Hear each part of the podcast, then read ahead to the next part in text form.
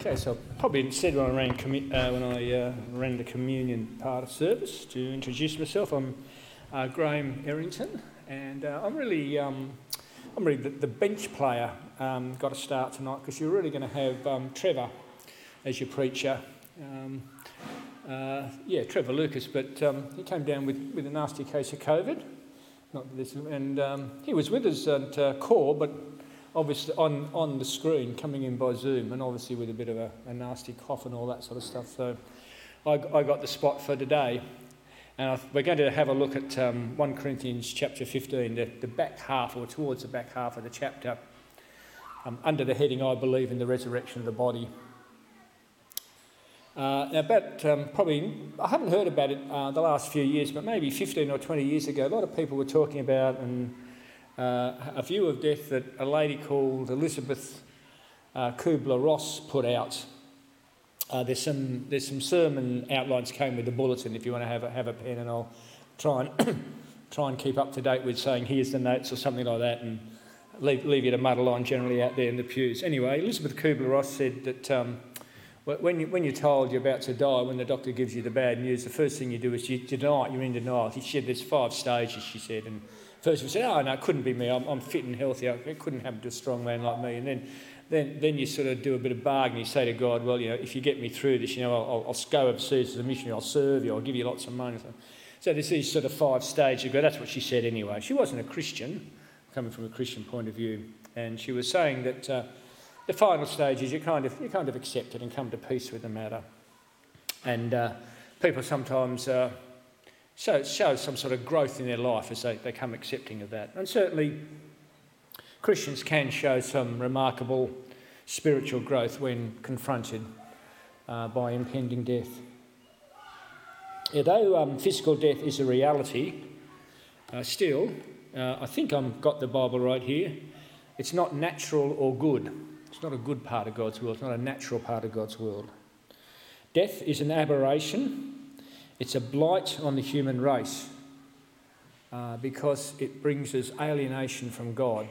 Even the psalm that we said, the man there didn't have uh, quite the clear perspective on the resurrection that we get in the New Testament. Uh, and he didn't want to die in the trouble he was in, whatever it was, because he was saying to God, you know, how can, how can I praise you when I'm dead, that sort of thing. How can your praises come from there? So they sort of, he saw it was, it was not a good thing for him to, to die. Well, we have uh, in uh, the New Testament the, the, example of the resurrection of Lazarus. I think I've got a, got a picture on this. Uh, it's a well known uh, miracle that Jesus uh, performed, and this one, one of the great artists had a go at. And that's Lazarus there on, on, on, on the wall with the sort of grave clothes falling off him. And remember there the, the detail that Jesus wept at the, at the tomb of Lazarus because uh, he was genuinely upset by the uh, rampant death that was destroying the world around him. And he showed it to be an enemy that had to be defeated when he called Lazarus out from the tomb. And we've done the resurrection of Jesus on Easter today, of course. So I thought we could usefully follow up with a sermon on the resurrection of believers. So we've talked about, oh, Jesus was left an empty tomb, but what about me? What's going to happen to me when I die? That sort of thing. After all, we often say, I believe in the resurrection of the body. It's one of the statements in the Creed when we're doing church. So, 1 Corinthians chapter 15, uh, some verses to read, verse 35. Uh, but someone may ask, How will the dead be raised? What kind of bodies will they have? And he keeps on going. What a foolish question. When you put a seed into the ground, it doesn't grow into a plant unless it dies first. and what you put in the ground is not the plant that will grow, but only a bare seed of wheat or whatever you are planting, then God gives it the new body that He wants it to have. Now, there's always people around who say that having dead people live on is impossible, and they mock the idea. And you can see here in this, this uh, part that we've read that Paul is running out of patience with the people. He calls it, this is a foolish question. Uh, 1 Corinthians chapter 15, you can see from the number of the verses in it, it's a long chapter. It's probably one of the long, long chapters of the New Testament. And the first good half of it is all about the resurrection of Jesus. And the second half it, he follows up with talking about the resurrection of, of the believers, of Christian believers. And that's the part we're looking at tonight. Uh, tonight. So the issue is whether God, whether or not God exists. In the Old Testament, the fool says in his heart, There is no God. And here is a foolish question by someone who doesn't believe in God. So the issue is whether God exists or not. If he exists, he's certainly able to give us resurrected bodies, just as Jesus is able to call Lazarus out of the grave. Now, we should uh, just clear, clear the decks a little bit because uh, there's a common view in society. Paul is not discussing the nature and the immortality of the soul in this passage. When Christians talk about the resurrection of the body, we're not doing the immortality of the soul. Okay, so we've got to hold those two things separately in our mind. People talk about the immortality of the soul. You watch the old movies on TV sometimes, old black and white movies. Someone dies and then they sort of adjust the camera lens and this sort of ghostly thing floats up from their body and kind of floats up into the sky. And people still talk about, you know, he's up there floating around, he's kind of with me. And this is the old idea of the immortality of the soul. The Christian idea is the resurrection of the body, it is not the immortality of the soul. Remember the rhetorical question Paul's asking how will the dead be raised? With what kind of bodies will they come? Not what kind of soul lives on, what kind of bodies do they come? The people of those days could not get their minds around the concept of the human body being raised because they believed, the Greeks believed that the body, so my body here, they would say to me, inside your body is your soul, and it's imprisoned in your body, and it's wanting to break free from your body. Your body is trapping your soul, and it wants to burst out when you die. It bursts out, it ascends back to the heavenly realms. That's that thing in TV where the, the guy dies and they change the camera angle a bit, and something sort of floats up into the sky. That's the sort of immortality. So it's the old Greek pagan idea. The Christian idea is the resurrection of the body. So, part of the Christian gospel is the resurrection of Jesus with his heavenly body and the empty tomb. Therefore, the resurrection of the body is also part of gospel teaching. So, what is the resurrection of the body like? As Paul puts it in this passage, what kind of bodies will they have? And the, the apostle begins to answer his own question by asking us to think about a comparison of seeds in the ground.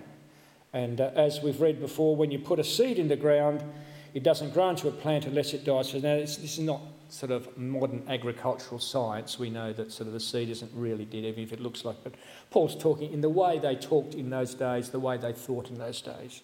So it doesn't grow into a plant unless it dies first. What you put in the ground is not the plant that will grow, but only a bare seed of wheat whatever you are planting. So when you look at a seed of a wheat, we've got a of wheat, and we've got a, a photograph here, uh, or whatever the plant might be.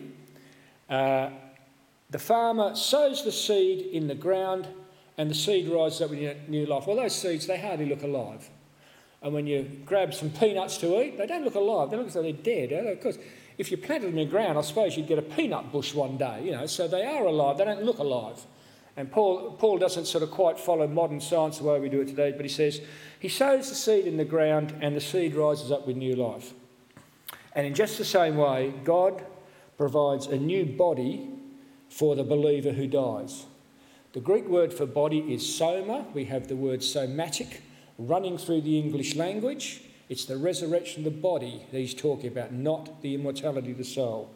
And it's a glorious new body that bursts forth from the ground. Just go out into the fields uh, in springtime and look at the plants bursting forth. A glorious new body has risen up from something that just appeared miserly and dead or something like that.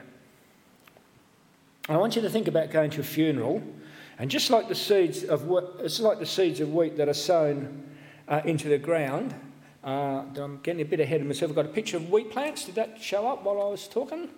I'm looking at my notes. I wasn't looking at the screen. There, there they are bursting up. Suddenly, uh, something completely different from what you would never imagine, that kind of thing. And I want you to think about going to a funeral. I've got a picture later on. The picture doesn't come up just yet to the, uh, the tech guy up the back. And just like the seeds of wheat are sown into the ground, so also in a funeral, a body is, a human body is placed in the ground.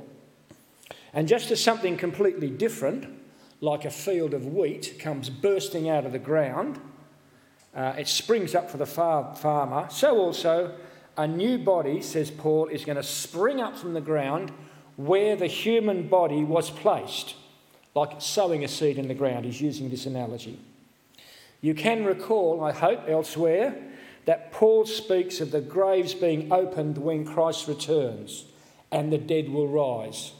That's stated elsewhere in Paul's writings. I won't refer you to that now, you can probably think of it.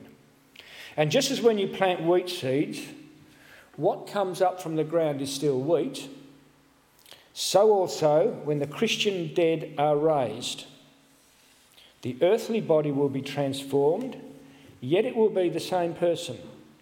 However, the form of the person will change. Just as a wheat plant is different from the seed, so also the new resurrection body is different from the old body that was placed into the ground. And so we see that God, uh, that Paul, I should say, brings God himself into this equation. He reminds us don't forget, it is God, verse 38 on the screen, it's God who gives it the body who wants it to have. So God is the creator, it's the most basic of all Christian doctrines, and therefore God is also the recreator, and He's going to recreate a new body for you. And just as wheat plants are perfectly suited to growing in the field, so God will recreate our earthly bodies to be perfectly suited to the life of heaven. God doesn't want to, us to live as a sinful body anymore. No, I didn't say in a sinful body. He doesn't want us to live as a sinful body anymore. He wants us to have a new spiritual body.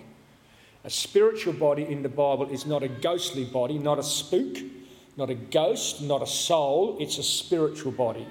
It's part of the spiritual realm. So we've got a picture of a funeral here.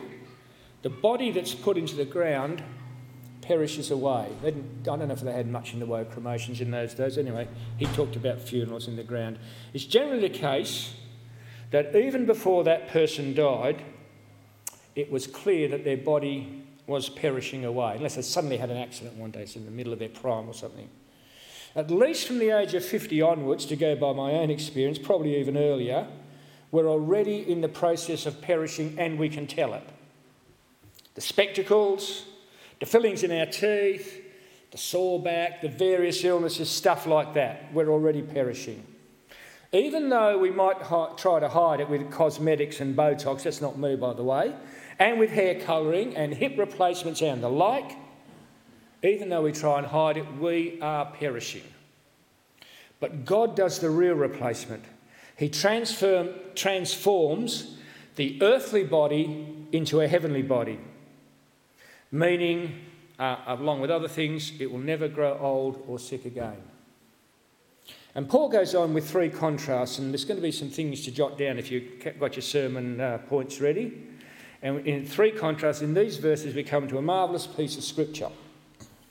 Uh, verse 43 Our bodies are buried in brokenness, but they'll be raised in glory. They're buried in weakness, they'll be raised in strength. They're buried as natural human bodies, they'll be raised as spiritual bodies. For just as there are natural bodies, there are also spiritual bodies. So Paul there makes three contrasts broken bodies versus glorious bodies, weak bodies versus strong bodies, and natural bodies versus spiritual bodies. We're going to look at each one of those in turn, and there's a spot to write this down as we go along. A broken, weak, natural body is placed in the ground, but what's going to come out? So, first of all, uh, this will be, uh, if you can jot, jot something down here broken versus glory, or brokenness versus glory. Verse 43 said, Our bodies are buried in brokenness, they'll be raised in glory. Now, here, our Bible translation, the New Living Translation, is very clunky, using the word broken and brokenness. It's not, not really the way we speak in the English language. The, the old um, Greek just said we're buried in dishonour. That was the old word. They were trying to get how, how do we get this idea across? Well, they said, well, let's choose the word broken and brokenness, but it's dishonour is, is the old the old word there. When a human body is laid to rest in a funeral, They sow in the ground because we're using this concept of sowing seeds and raising to new life and that sort of thing. It's sown as a broken body. This does not mean that that dead person was smashed up in a car crash or something like that. A more exact as translation would be that the, the body is being buried in dishonour. Again, not that this person is the worst possible kind of human being, and at funerals, doesn't always jump, someone jump up and, and give a nice speech about the person, bringing out all their good points, of course. But when, human die, when humans die, it's because of sin. And that's why Paul says it's a broken body or it's sown in the ground in dishonour. When we die, it's because of sin. Not that you did the last sin and God struck you dead, but that sin is generally all around the world and death is there for everybody. It's that sort of connection. Because, of course, death entered the world because of Adam's sin in the Garden of Eden. I'm sure you can recall the opening chapters of the Bible without me going there and reading them out to you. And one of the functions of funeral is to proclaim the sinfulness of all humanity. And you can't avoid it. There's a coffin there, and that coffin is a broken person. And although yeah, these days we get lots of secular funerals to go to, uh, and the last funeral I was uh, called on to attend, and I did attend, and I wasn't running it, of course, but I was, I was there because I knew the person. It was a secular funeral because if the people are not believers, then their families often choose to have a funeral with no prayers or no Bible readings, no teaching sermon about death, nothing like that. So uh, you've probably attended these funerals just like me. So most, as you know, mostly you're left with a series of people talking how good the dead person was, and and it turns out they were almost always a wonderful person. Um, in truth, almost the most wonderful person ever to walk on God's earth. But if we attend a Christian funeral, then we should be getting the minister saying that we all fall short of God's standards and that Jesus died because we fall short. So there's a reality at a Christian funeral which isn't there at a secular funeral. Can you see that? Because we say, yeah, sin is real. Now, we're not saying this person, we're not going to jump up and say, give a list of sins and that he was the worst person out. But something has to be said in the funeral that sin is real and there's a way through because of sin. Jesus died for sins, that sort of stuff. So there's reality at a Christian funeral, there's real hope because Jesus really died and rose again. All have died because all have fallen short of the glory of God. The body has been full of unworthy attitudes and actions. And this is symbolised by putting the coffin in the ground. And this should be made clear irrespective of whether the deceased person was a true Christian or not. So those who have fallen asleep have been placed in the ground in dishonour. Uh, New Living Translation, in brokenness. They use this sort of somewhat clunky word. But he says in the contrast, they will be raised in glory because they'll be raised on the day that God fully recreates the world.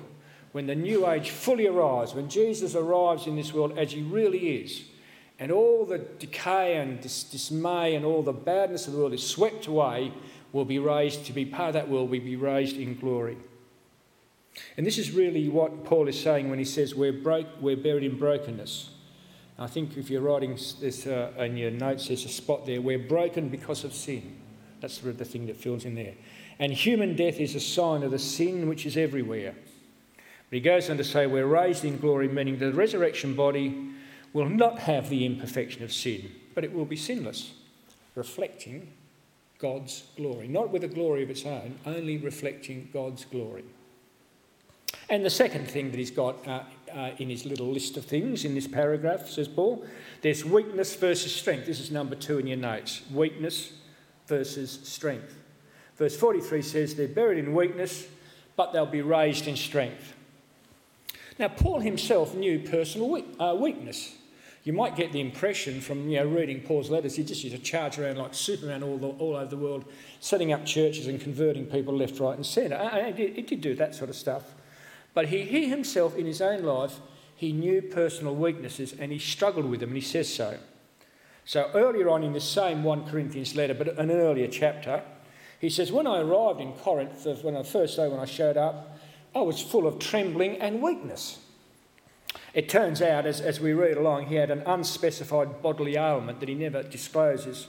He says over in 2 Corinthians, the other Corinthians letter, If I must boast, I'd rather boast about the things that show how weak I am. So it's some, some sort of problem in his body, whether it was a stutter or a limp or bad eyes or something where other people have had various guesses. Over in 2 Corinthians chapter 12, Paul speaks of a thorn in my flesh, whatever that was. Three times I begged the Lord to take it away from me, but God said to Paul, My grace is all you need. My power works best in weakness. So here we see that God's strength always overcomes human weakness. And this is what we see in the second contrast it's weakness versus strength. And we know about the weakness in our own bodies, and God's strength is going to overcome that, and we're going to have strong bodies one day. So Paul knew that his body, which will be placed in the ground one day, was a body characterized by weakness.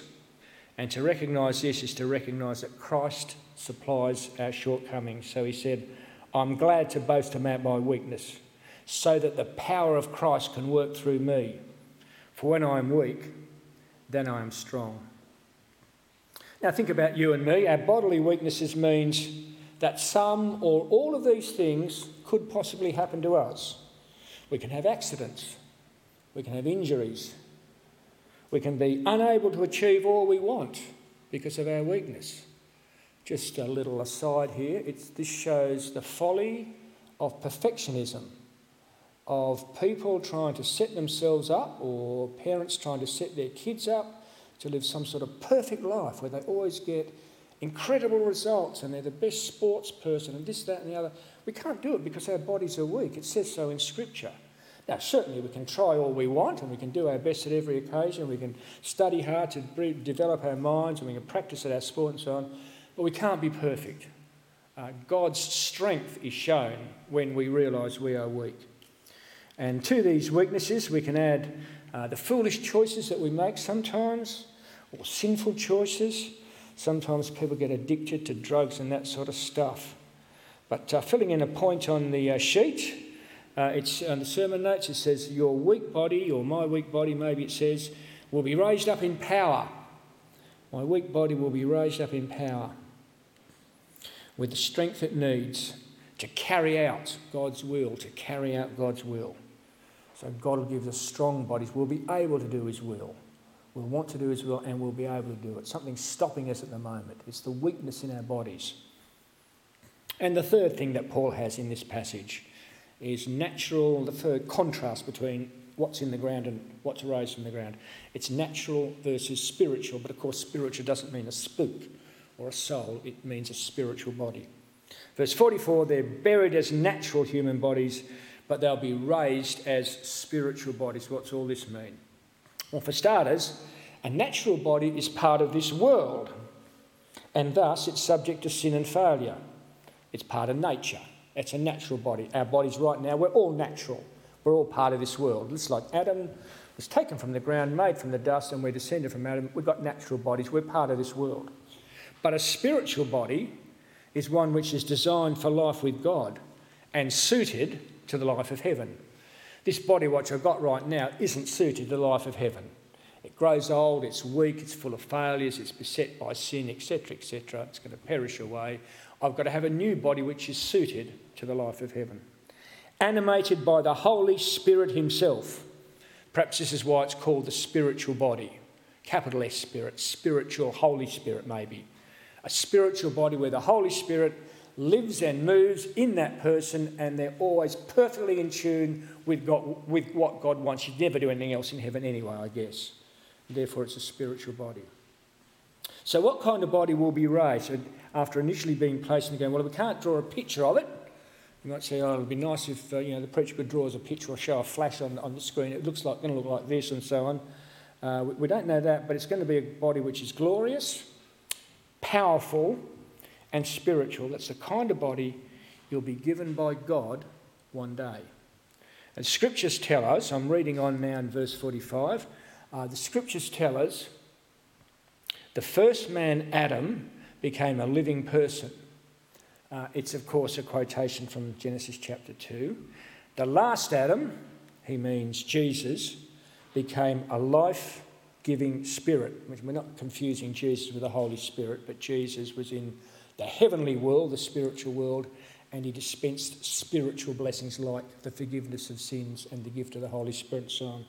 So the last Adam became a life giving spirit because Jesus is now supreme king of God's heaven and he awards eternal life and a resurrection body to his followers.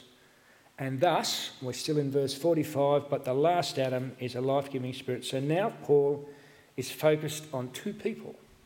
Uh, and there's a few verses coming up that are a little bit difficult to unpack in their fullness, and we won't try. But they're all about two people.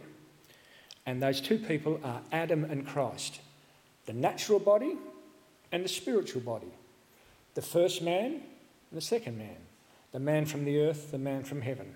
So I'll read through the next few verses as they, uh, they appear up on the screen, I hope. And the thing to notice, uh, there's no notes to take here. We're just going to uh, push, put it past our eyes and through our brains once. That'll, that'll do for this bit. The thing to notice how each verse is about two different men. Verse 46 what comes first is the natural body, and then the spiritual body comes later. So my comment is Adam was first with his natural body, Christ came later with his spiritual body. First of all, of course, Christ had a, an earthly body, but when he was transformed and raised from the tomb, he was bursting with the life of heaven, and they could tell it when they, could, when they saw him. Verse 47 Adam, the first man, was made from the dust of the earth, while Christ, the second man, came from heaven. There's the contrast again. Verse 48 Earthly people are like the earthly man, and heavenly people are like the heavenly man. So now it's not just Adam and Christ, it's also a whole group of people who follow after them. It's the people who belong to either Adam or Christ. It doesn't seem to be a third alternative. You've got a natural body or you've got a spiritual destiny. You belong to this entire human race. Verse 49 And just as we are now like the earthly man, because we've got Adam's sin within us by, uh, by dint of our birth, we will someday be like the heavenly man. So everyone is like the earthly man, Adam, but we, he means Christians by this word, not every human being. We Christians, he means, will eventually be like the heavenly man, Christ. You would have noticed that each verse has two opposites, and every single human follows the pattern of Adam or follows the pattern of Christ. Earthly people are like the earthly man, heavenly people are like the heavenly man. Heavenly people are Christians, it's you and me right now. Just as we're now like the earthly man, we will someday be like the heavenly man. Paul tells us that Adam and Jesus are similar in this one respect. They are both inaugurators of a race of human, of humans, plural. So these two men are all people. Adam's body is made of earthly materials. Remember that God formed Adam from the ground and those who are descended from Adam also receive earthly bodies. And after the first sin, God said to Adam, From now on, the ground was now cursed because of your sin. What had been ruined would never be made good again. And so the effects of that first sin are still with us. My body and your body are now being marked as being broken, that's sinful, weak, and natural, part of nature. But because Jesus' new resurrection body was made in heaven, because when Scripture says that God raised Jesus from the dead, it's also saying surely that God transformed Jesus' dead earthly body into a glorious heavenly body. So Christians, because we belong to his race, receive heavenly bodies from him. We will on the resurrection day. All people are born with an earthly body with all its limitations because we're all descended from Adam. We die and we're laid to rest in the dust but some will be given a heavenly resurrection bodies. So the question is how can I get one of those heavenly bodies? Where do you buy them? Well, in the notes, in order to rise with a heavenly body, you must become a follower of the first man to have a new body, and that's Jesus. You must be connected to Jesus. You must be connected. That's the missing word there to Jesus. Jesus, remember, told Nicodemus how to get it in his discussion with, with Nicodemus, recorded over in John's Gospel, chapter 3. Nicodemus asked Jesus, How could a person be born again? How is this possible? And Jesus told him that birth into the new humanity is not like birth into the old one, where we're born just because of Adam, we're part of his race. One is physical, says Jesus, by the choice of your parents, born into Adam's world, and just like Adam, excluded from God's paradise. The other, though, is spiritual, and it's by your choice to put your trust in Jesus as Saviour. So, uh, people are writing the spaces in the notes. So, Jesus said to Nicodemus, You must be born again. You must be born again. Both the first Adam, that is the Adam of Jesus, uh, of Genesis, the Adam of Genesis, I should say, and the last Adam, they were prototypes. The actions of both men impact all people. By virtue of being born human, each and every person is identified with Adam in his humanity, fallen humanity, and in his condemnation, and thus also in his death. But Jesus Christ came to the earth as the last Adam so that we could be saved by identifying with him in his death, burial, resurrection, and ascension. By acknowledging our sin, as well as uh, acknowledging the condemnation we rightly deserve, and by trusting in the death, burial, and resurrection of Jesus Christ in our place, we will enter the new humanity. The gospel is the good news that there is a way through death to the other side. There is a resurrection of the dead, and that Jesus knows the way. When we belong to Jesus by faith, then we'll also be buried, but also raised up with a heavenly body, free of sin filled with God's power, and perfectly suited to life in heaven. And so we will enter into eternal life. I think now we're going to sing.